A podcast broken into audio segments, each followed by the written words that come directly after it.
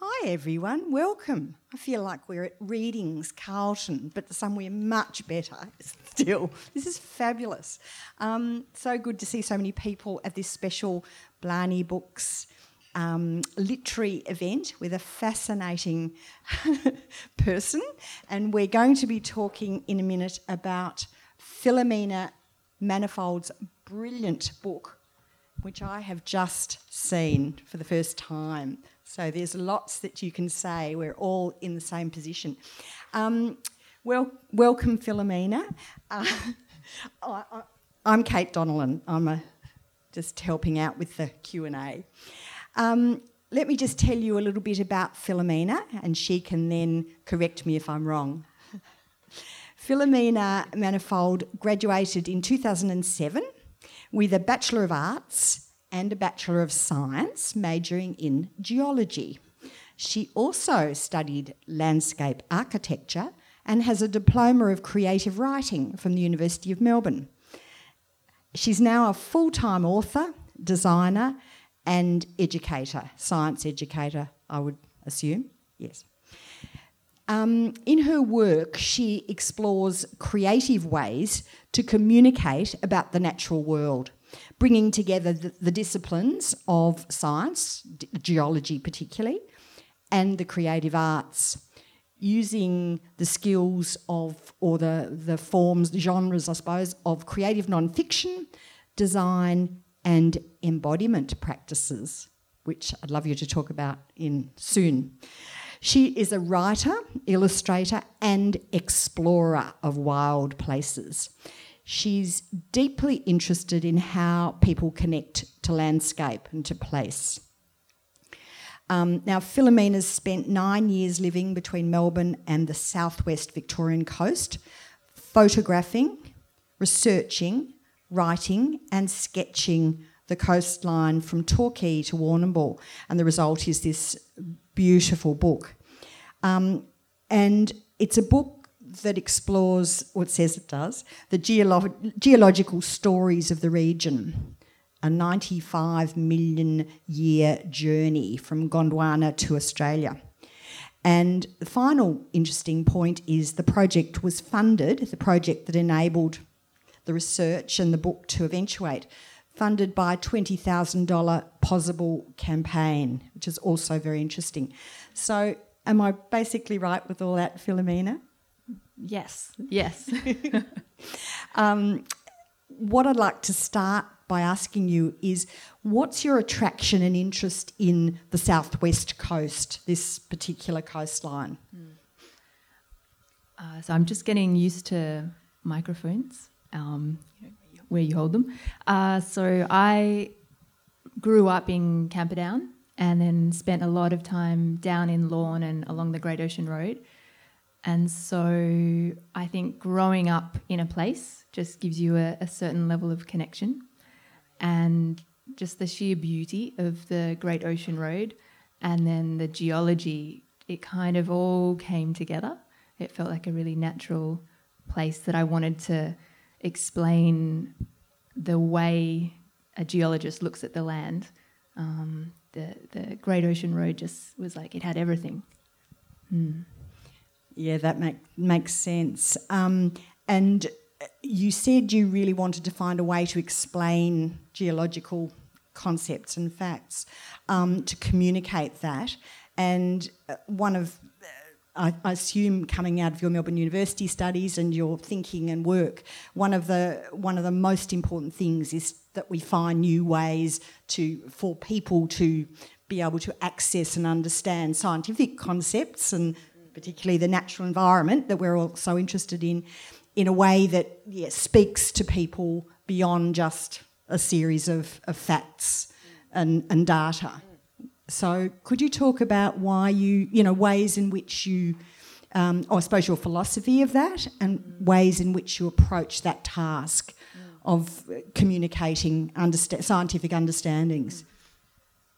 So I was terrible at science. At school, I think I failed year 8 science, if you can fail it. I don't know, I can't remember.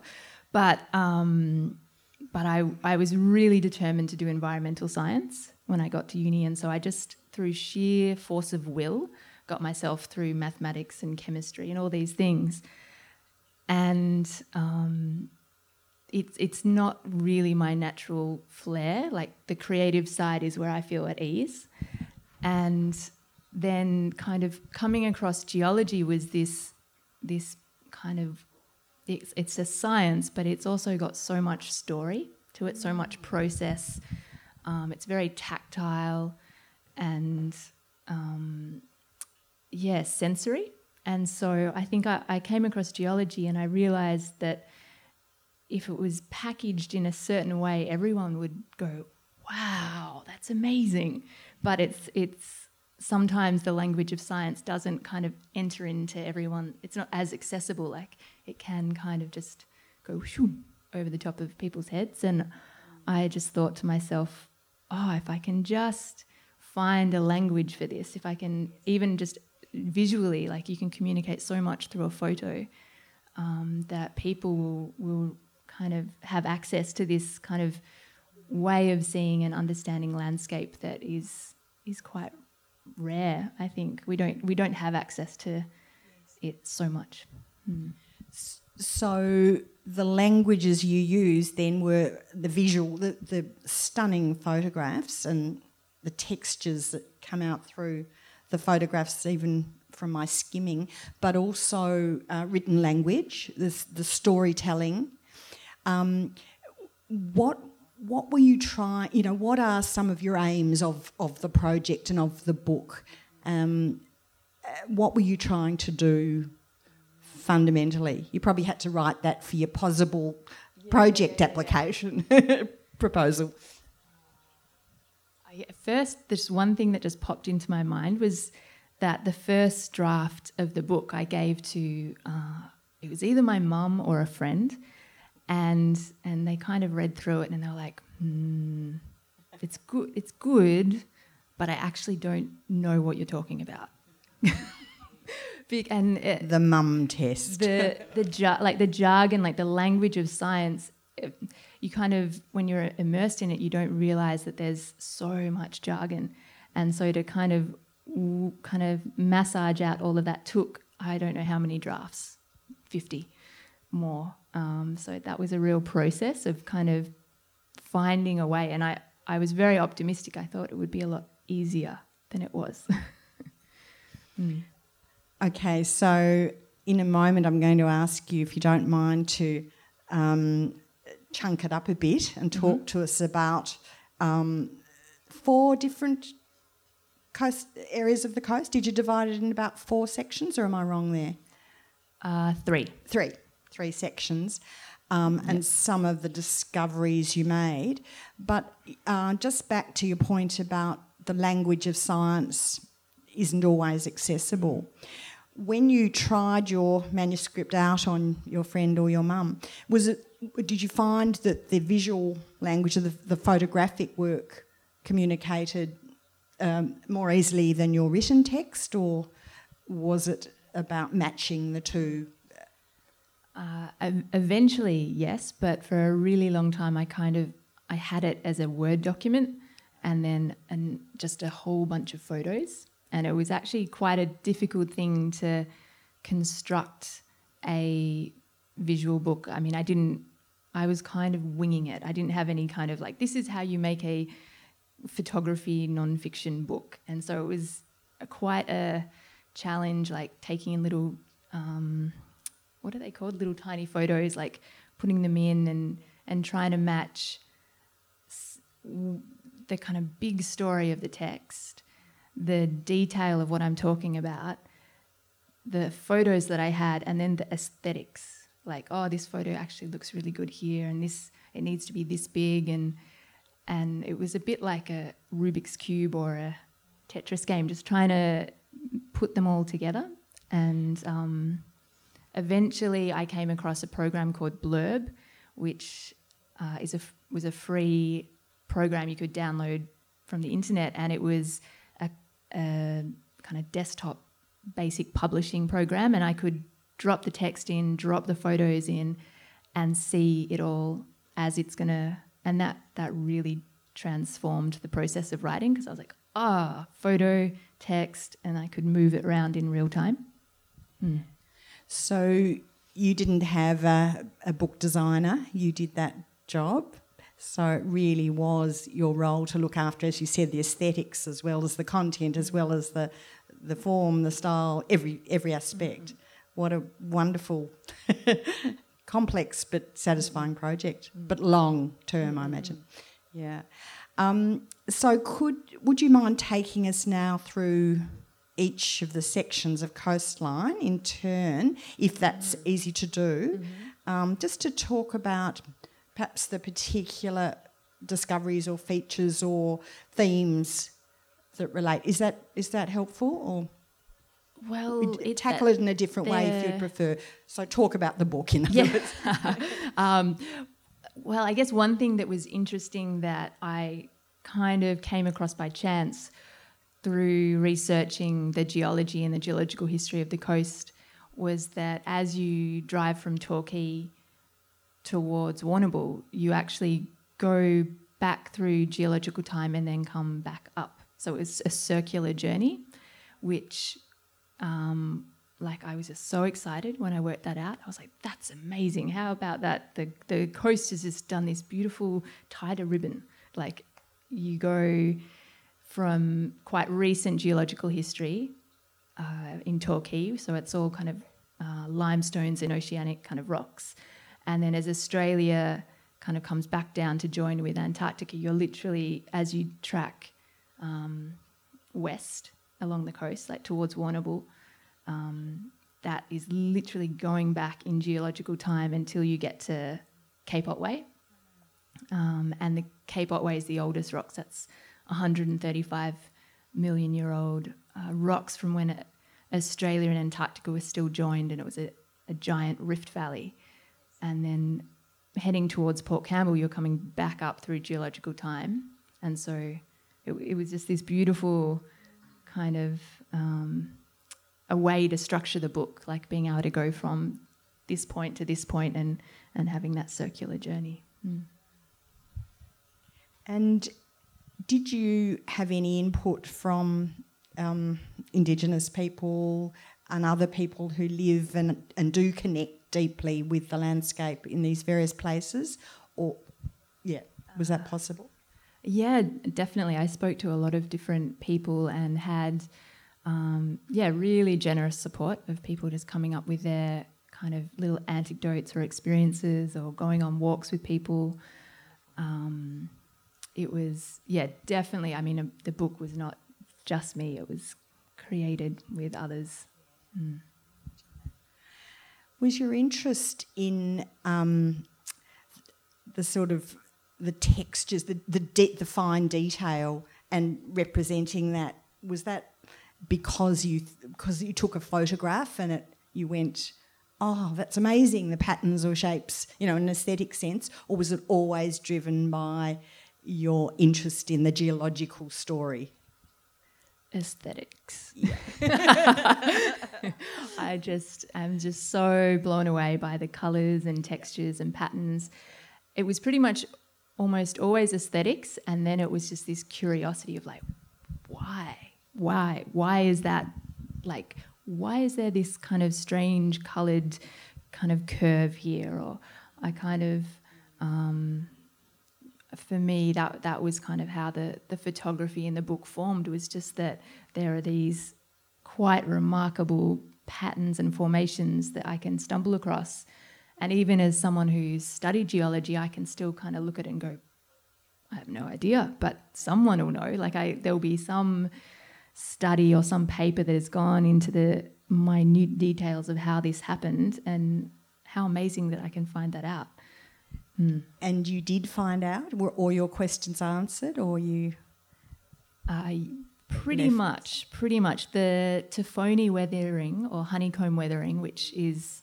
all through the Otways, is kind of not totally worked out yet. I kind of speak to different geologists and they're like, well, it could be this or it could be that. There's still mystery, which is kind of, like, science doesn't have everything nailed. which we kind of know that, but it's also even to just like certain processes in the landscape, it's still mysterious. In a little while, about 10 minutes, I'll be giving everyone, all of you, a chance to ask some questions from your different standpoints and knowledge. So just think of some good questions and points. I'm interested in your process of, you said, I assume you sort of went to a place and camped, is that right? Or stayed in particular spots to get, just to feel and be in the country as well as doing the, is that right? Or am I making an assumption there? No, I didn't camp, but I did spend a lot of time, and I think also that the fact that I knew the coast from having grown up along it. So if you kind of pay a little attention to the book, it becomes clear that the first half is quite rich with information, and as I get to Warrnambool, there's less spots, and I think that's a little because I don't know this end of the coast as well. And I still, I detailed kind of more the geological interest points, but I didn't have that kind of, oh, I've been walking along this beach since I was a kid knowledge, which is kind of, interesting. No, that makes sense too. Do you have, a photograph and a little bit of text that you wouldn't mind holding up and perhaps do a short reading from, or would it not work that way? You could? Yeah. I think it's always really good to have an example of what Philomena's been talking about conceptually.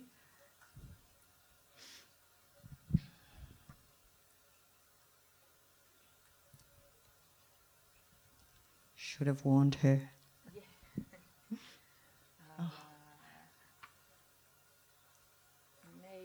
I'll is that right? Go with Point Road Knight. Yeah, great. I could pick somewhere down this way.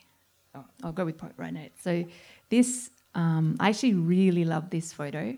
It was a pure chance. I was just down the coast and there'd been a really big storm surge, and the wild weather in the ocean had just recarved the entire face of this particular rock, and these very delicate columns of limestone had formed, and so they form by tree roots kind of drawing down mineral-rich cements, and then they kind of harden around the tree root, and so you get this cast, and it almost looks like the Greek islands, but it was so delicate, and it disappeared within a week.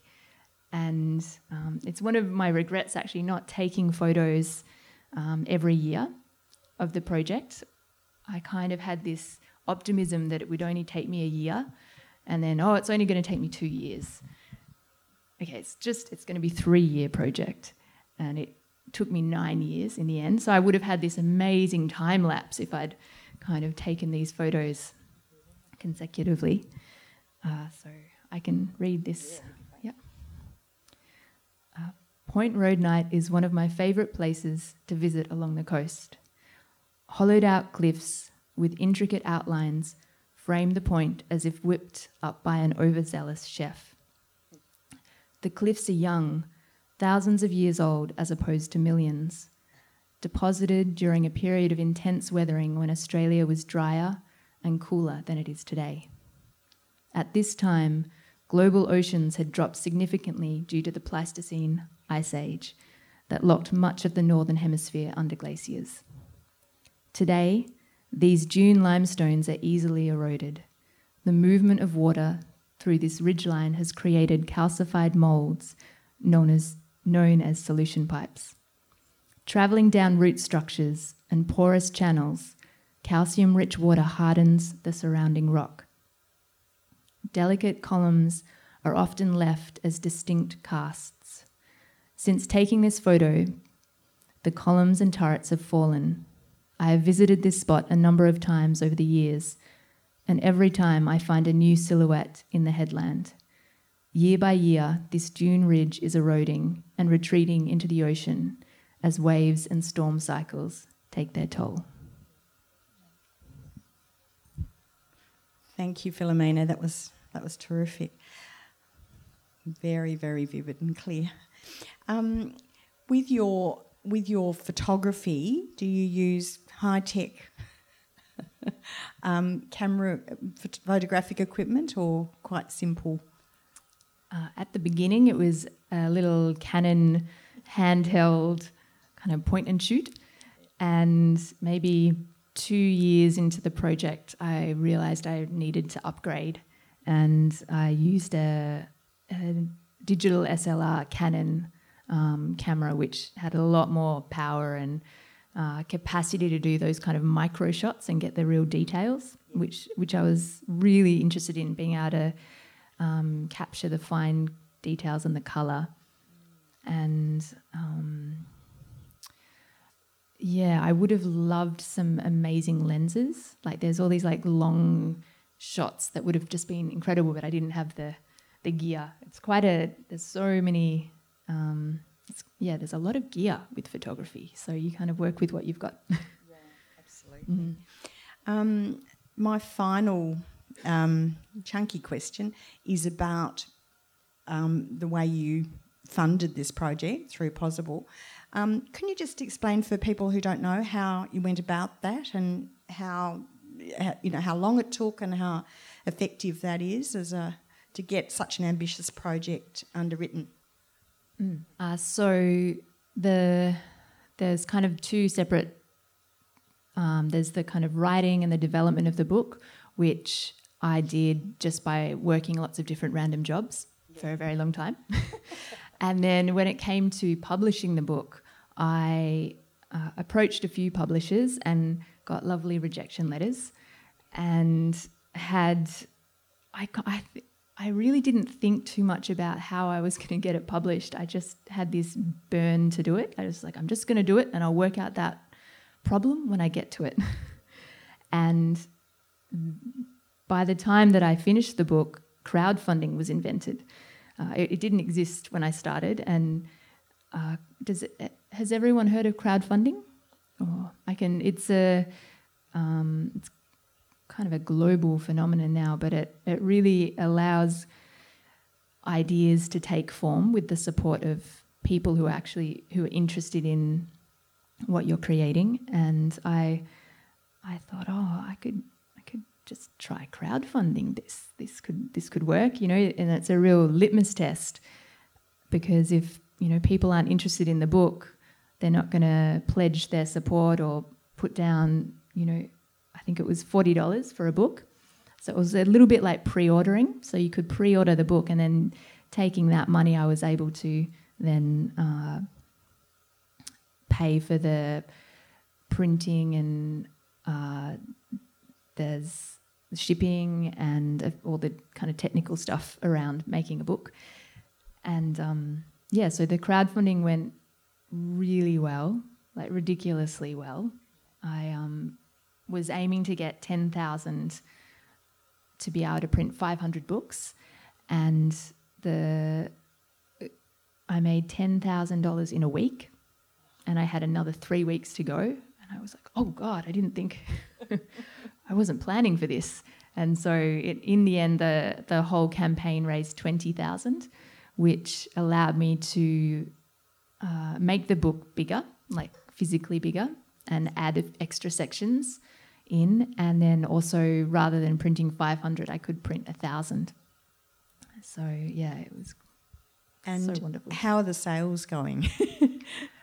Really good. Yeah, thank you. They're going. I've probably got around 500 left of the second print run now, maybe less actually. I need to count boxes, but so I printed. The first print run was 1,000, and the second print run was 2,000. And so, yeah. And I think it doesn't necessarily, from my experience, go as well as that. It's the art is in the way you encapsulate you write about your project in a way that excites people, people who want to support it and want to read the product. So probably some of your skills as a writer came there, but maybe you're at the stage by then where you were really clear about what was possible. I think one thing was that I'd already written it. Like, it wasn't an idea, because it's so hard to get people to back you when you're like, I've just got this great idea. It's going to be wonderful. This is what it's going to be. And it's really hard for people to kind of get behind that in a way. And I had one copy printed already as a kind of dummy copy. And so I could take photos of that and do a video showing the pages. By total chance, I met a documentary maker, and he happened to be going down the Great Ocean Road, and he happened to have all his gear in his car. And he offered, in exchange for a tour of the Great Ocean Road, to make my crowdfunding video. And so the crowdfunding video is pretty important. It's like you can say so much through film. And so having this very high quality video, I think made a really big difference to my campaign as well. So, your sense of your audience, has that remained consistent now that you're selling very successfully? And what was your sense of your audience or your readership? Sorry, I was really bad at answering this question. Everyone would be like, so who's your audience? Who's your target market? And I'd be like, humans. I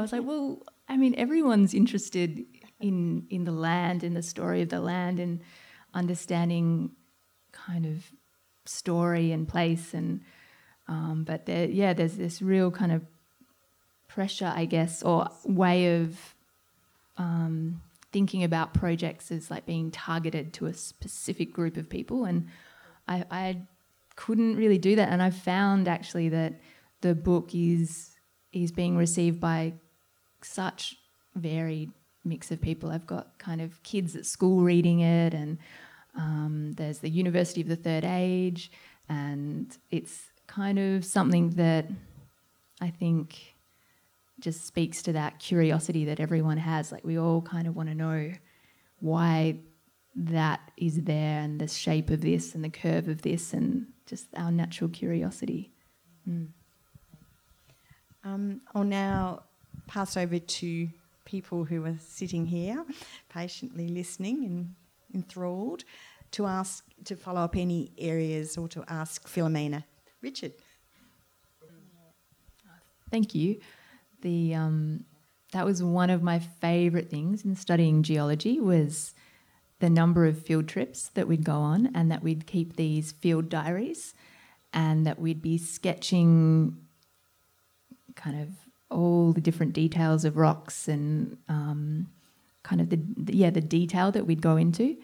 And I remember I'd always do a little bit too much detail. I'd always be like, oh, but there's a nice tree there and some clouds, and my lecturer would be like, that's not the scientific way.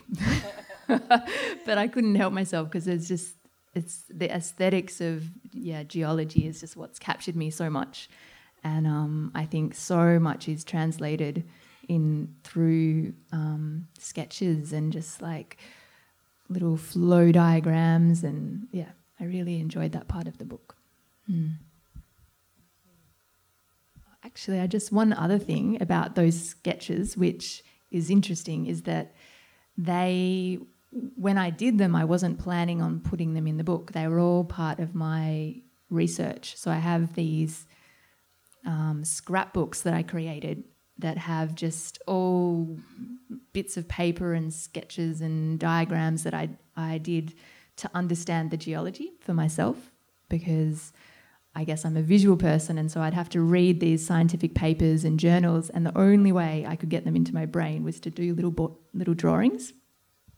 And then at some point I realised I could scan these sketches and then convert them into little either black or white kind of digital images and then just pop them into the book.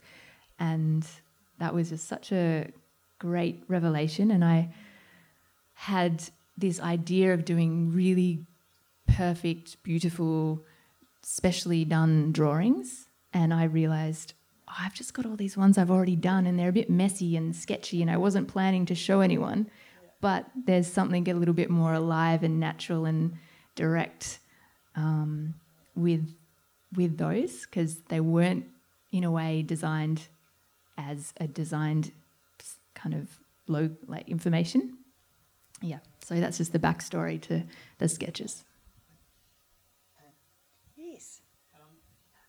I'm juggling a few ideas, and they're kind of like all jostling against each other, and I haven't quite worked out which one, but there's definitely this kind of suggestion of going down the other side of the coast, or potentially the Grampians, or I was thinking even like some kind of graphic novel for kids, like a kind of geology sketchbook could be really fun. So pretty much just, yeah, finding another place that I really want to tell the story of its history, yeah. Maybe some tours. There's a few, and I will see if I can remember them correctly. The one that the earliest that I heard was about salt spray.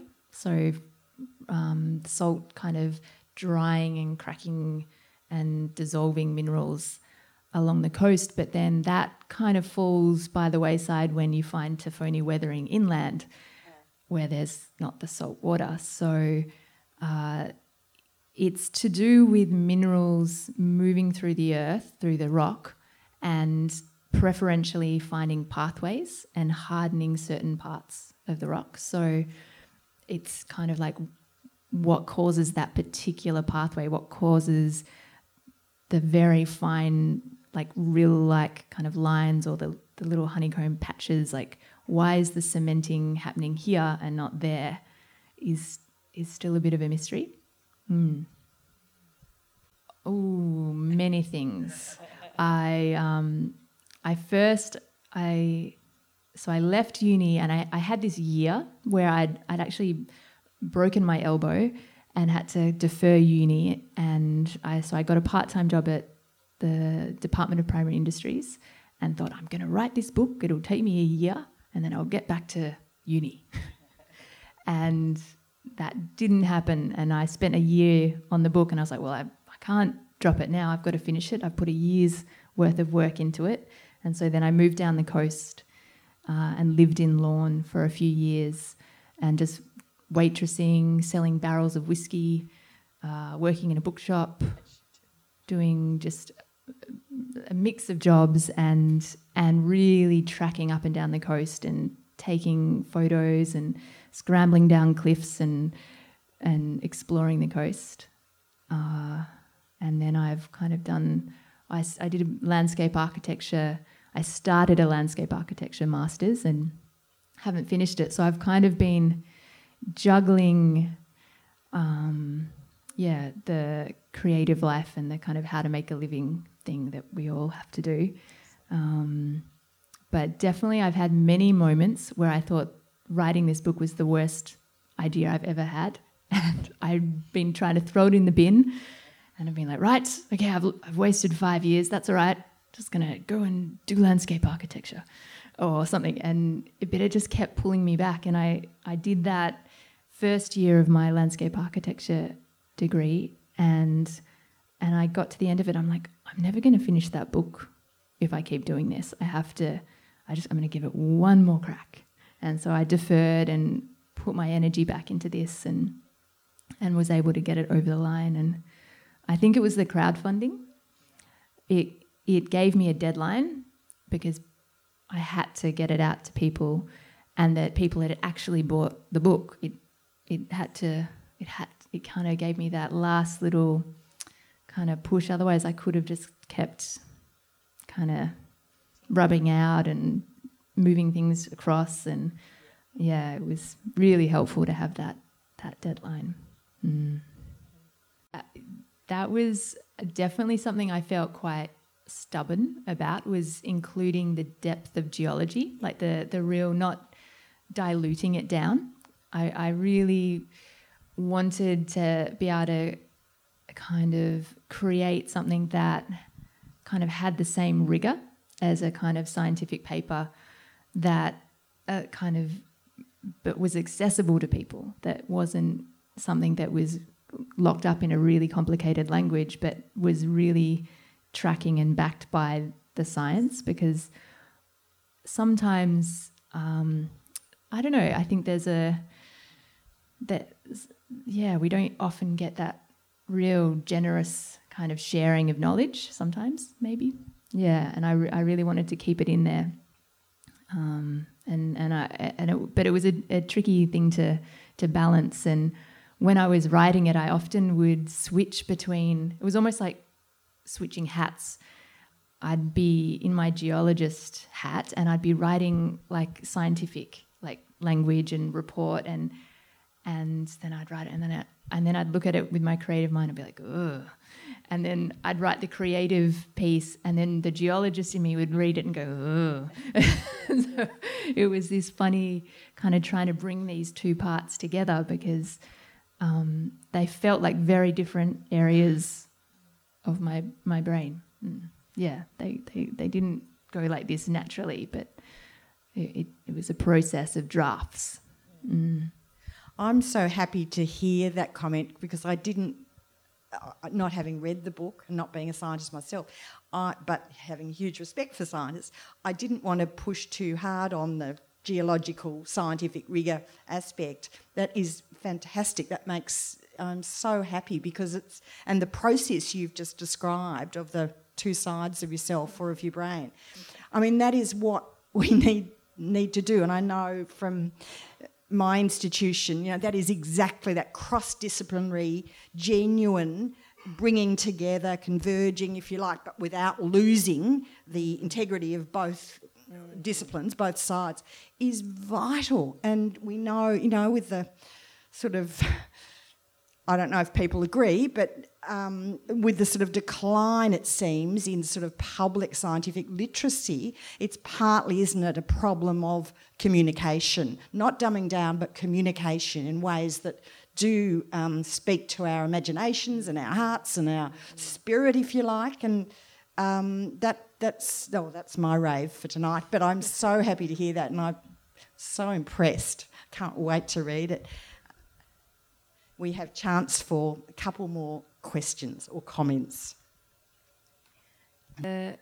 Actually, the landscape architecture had a really big impact on the book, but for a kind of not very glamorous reason, it gave me the skills in design programs. So the first year of landscape architecture was really just being kind of locked to a computer and learning the fundamentals of the Adobe program and InDesign and all these basic design programs that publishers use and landscape architects use, and anyone that has any kind of creative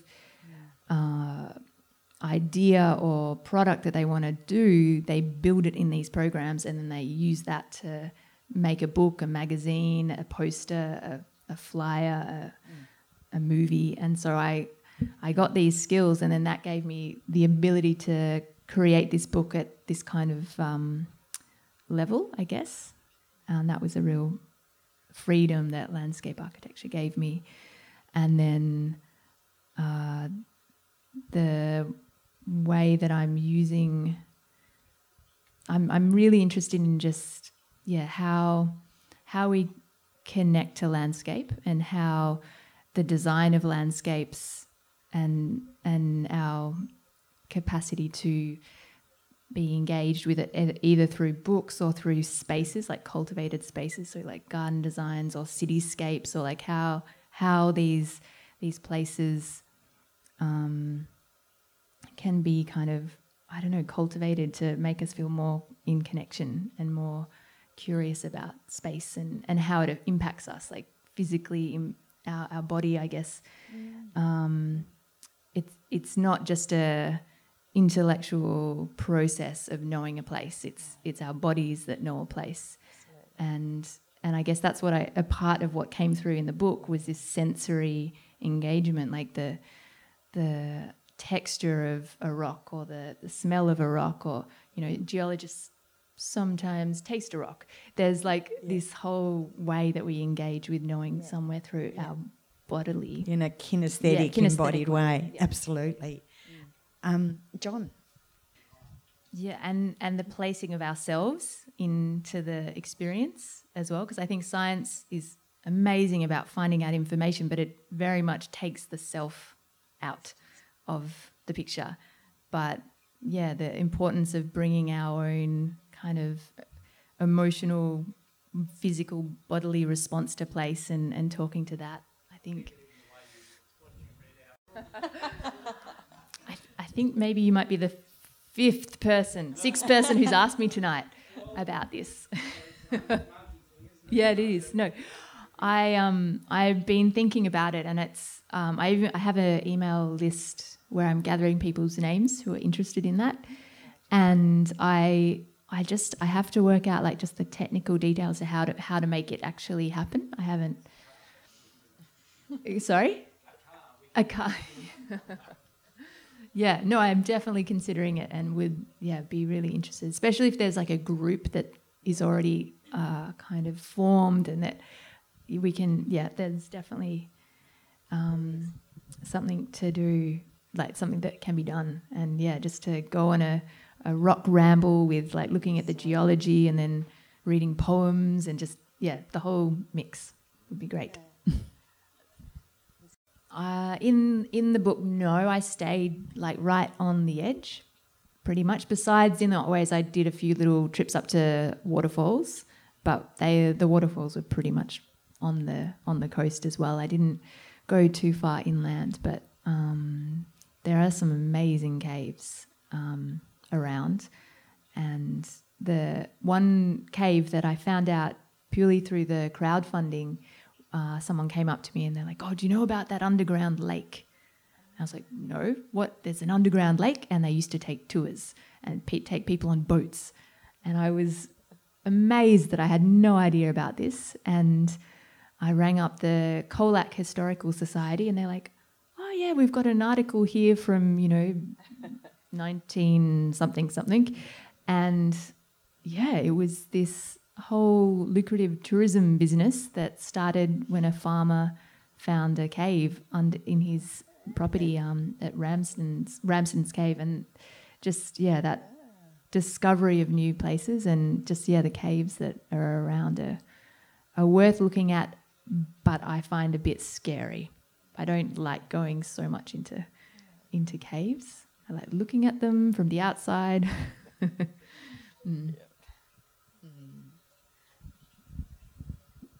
Do you have caves that you would that you've looked at yourself? I wanted to include some caves actually in the book because I'd locked it into this Great Ocean Road, Torquay to Warrnambool. I was like, oh, I can't go further down and look at these caves. And I'd heard about this particular formation called moon milk, which is a particular type of limestone, kind of a description of how limestone might I think lay in sheets or something like that. I don't know it completely, but I was so captivated by this description of moon milk. I was like, I want that to be in the book, but it didn't fit in the in that kind of bracket that I'd given myself. But that's an interesting geological term to pop into Google. Well, we are so glad that you did make it safely and successfully to the end of the 9 years, a magnificent bit of dedicated research and creative work and scientific work. And I'm so happy. I kept thinking, wouldn't it be hard taking some of those photos with the waves and the steep cliffs? And I'm sure there's some stories Philomena might share with you one-to-one about dangers, but I'm so glad that you got there. And congratulations on the second print run of the glorious Written in Stone. And thank you to people in the audience who have read the book already. I feel a bit of a fraud up here, but I've learnt a lot from you as well as Philomena, and just ask that you all thank her very much for her generous hour of time with us.